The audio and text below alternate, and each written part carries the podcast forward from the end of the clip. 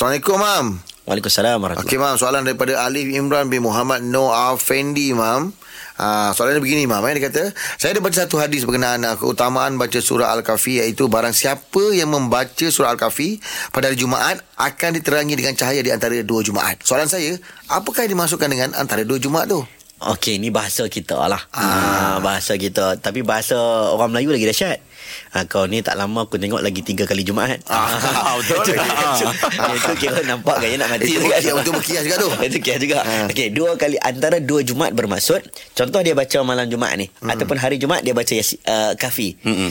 Allah bagi pahala daripada Jumaat ini sampai Jumaat yang depan. Okey? Dia katakan pahala antara dua Jumaat. Ah, antara Okey, Jumaat. bila Jumaat depan dia baca lagi. Jumaat yang tu sampai ke depan pula. Seminggu Ah, bermaksud seminggu. seminggu lah. Ha, itu maksud yang dikatakan oh, antara, dua Jumaat. tu. Ha. Oh, ya Jumaat ni, Jumaat yang tu seminggu lah. Ya, setengah orang ada orang saya pernah dapat soalan. Ada orang cakap apa? Dua Jumaat dia ingatkan, dua, Dua Jumaat, minggu. dua khutbah Jumaat. Satu Ah. khutbah satu khutbah eh bukan dia. Ah, Ah, bukan, maksudnya bukan. Jumaat ni tu antara dua Jumaat seminggu tu. Ya. Hmm, sebab Ah, Okey, terima kasih, Mam.